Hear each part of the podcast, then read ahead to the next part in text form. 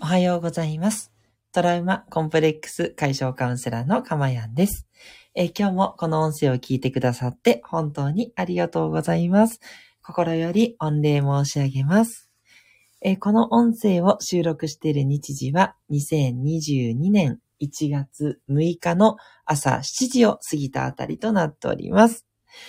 はい。ということでですね、えー今日はですね、えー東京の方に、えー久しぶりに帰ってきまして、なんか不思議な感じですね。ずっと広島の尾道というところにいましたので、なんか急に戻ってきたんですけど、なんかよくわかんないんですよね。なんかずっと東京にいて、なんか夢で広島に行っていたのか、なんか広島にいたのが現実で、なんかこっちが夢なのか、未だによくわかんなくて、ふわふわしております。なんか不思議なんですよね。なんで今ここに自分はいるんだろう？みたいな 感じで、なんか不思議な感覚のままお届けしたいと思うんですが、意識の方ははっきりしておりますので大丈夫です。えー ご安心くださいということで、何を言ってるんだという感じなんですが、今日もですね、いつも通り、えーお話進めていければと思います。さて、えー90回目の今日なんですけど、今日も名言シリーズを進めたいと思っておりまして、え今日はアドラーの能力についての名言を取り上げていきたいと思います。えアドラーというのは、えっと、アルフレッド・アドラーのことでして、あの、日本だとですね、あの、嫌われる勇気ですよね。こちらの方、本が出てますけど、まあ、これをね、えーのお話の元となった、えっと、心理学の、えー大家の先生の、えー名言になっています。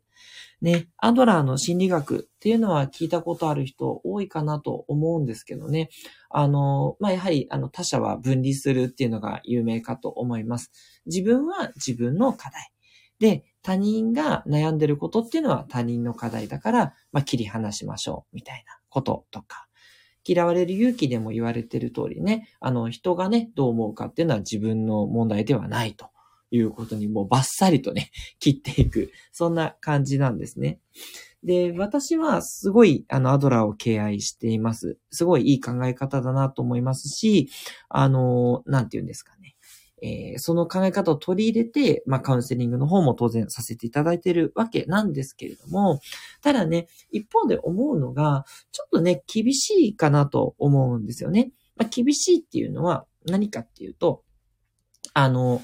そうやって他人を切り離せばいいよって言うんだけども、ただ心ってなかなかね、そうちょっと切り離せるかっていうとなかなか難しい面があって、あの、そこをね、まあ、どう切り離していくかっていったところが、まあ、あの、腕の見せ所にはなってくるんですけど、そう、そこをね、あの、結論としてはそうなんですよ。そこに持ってくんだけども、まあ、そこに行かず、やっぱりこう、人にどう好かれたいかとか、人にどう思われたいとか、そういうところにやっぱ執着ね、する、あの、やはりお客様は当然多いですので、で、その執着をどう断ち切るかということの難しさということをすごい痛感しているなというふうに思っています。で、そんなこんなでね、あの、アドラーさんには大変お世話になっているわけなんですけど、で、そのアドラーが今回はですね、心理とはちょっと違って、能力についての名言をお話しされています。で、その名言がこちらです。えーどんな能力を持って生まれたかは大した問題ではない。重要なのは与えられた能力をどう使うかである。もう一度言いますね。どんな能力を持って生まれたかは大した問題ではない。重要なのは与えられた能力をどう使うかである。ということなんですね。いやー、これね、あの、まあ、言われることではあるけれども、これをその心理学のね、対価であるアドラー先生がね、おっしゃっているっていうことは、かなり意味深いなと思いますね。だから心理学で、あの、扱ってることをお話しされるんだったら、まあそうだな、なんですけど、ね、心理学とはちょっとね、少しこう、ずれた点のところ、能力についての名言ということで、やっぱそういうね、こともいろいろと考えておられながら、えー進めてこられたんだろうなということが伺える一つだと思ってます。で、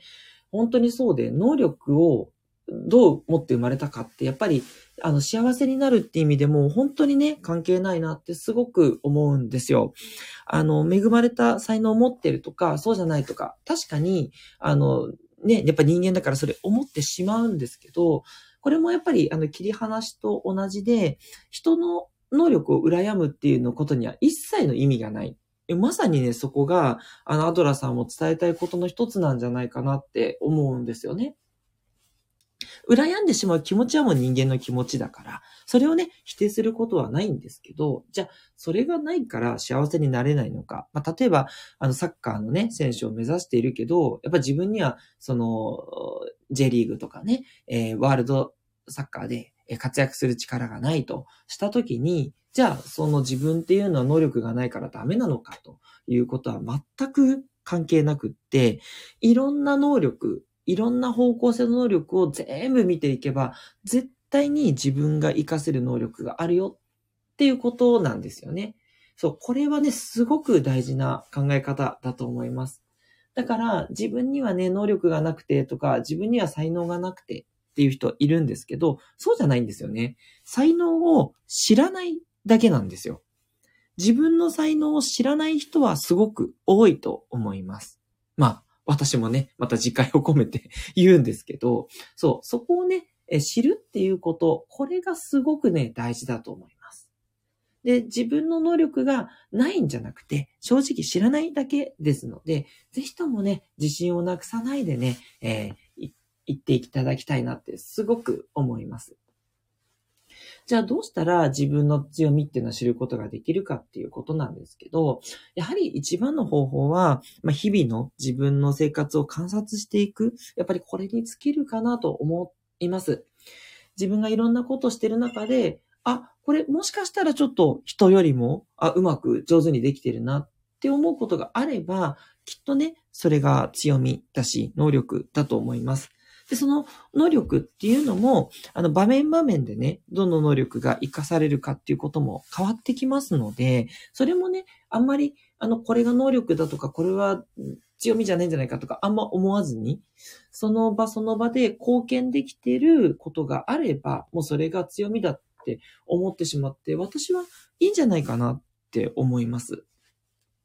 やっぱり、あの、仕事の時とか、家庭の時とかで、あの、自分の役割って変わると思いますし、あと、友達といてもね、友達といる時に自分はまとめ役だっていう人もいれば、自分はなんかこう、あの、ポッとこう名言を言うようなね。そう。それで、あの、あ、いいじゃん、それやろうよっていうアイディアをね、出すのが得意っていう、そういう人もいるでしょうし、なんかすごくみんなのね、あの、傷ついたことをこう慰めるのが得意な人もね、いるでしょうし、そんな、あの、や、立場とかね、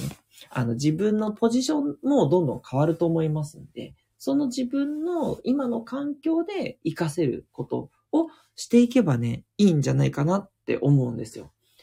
なので、あの、あんまり決めつけずにですね、いろんなことをまずはやっていく。で、その中で、あ、これ向いてるなとか、これ、あの、自分は、あの、一人実はできるな、みたいな。そういうことをね、見つけていけばいいだけということで、やっぱり諦めないっていうことが一番大事なんだろうなっていうふうに思います。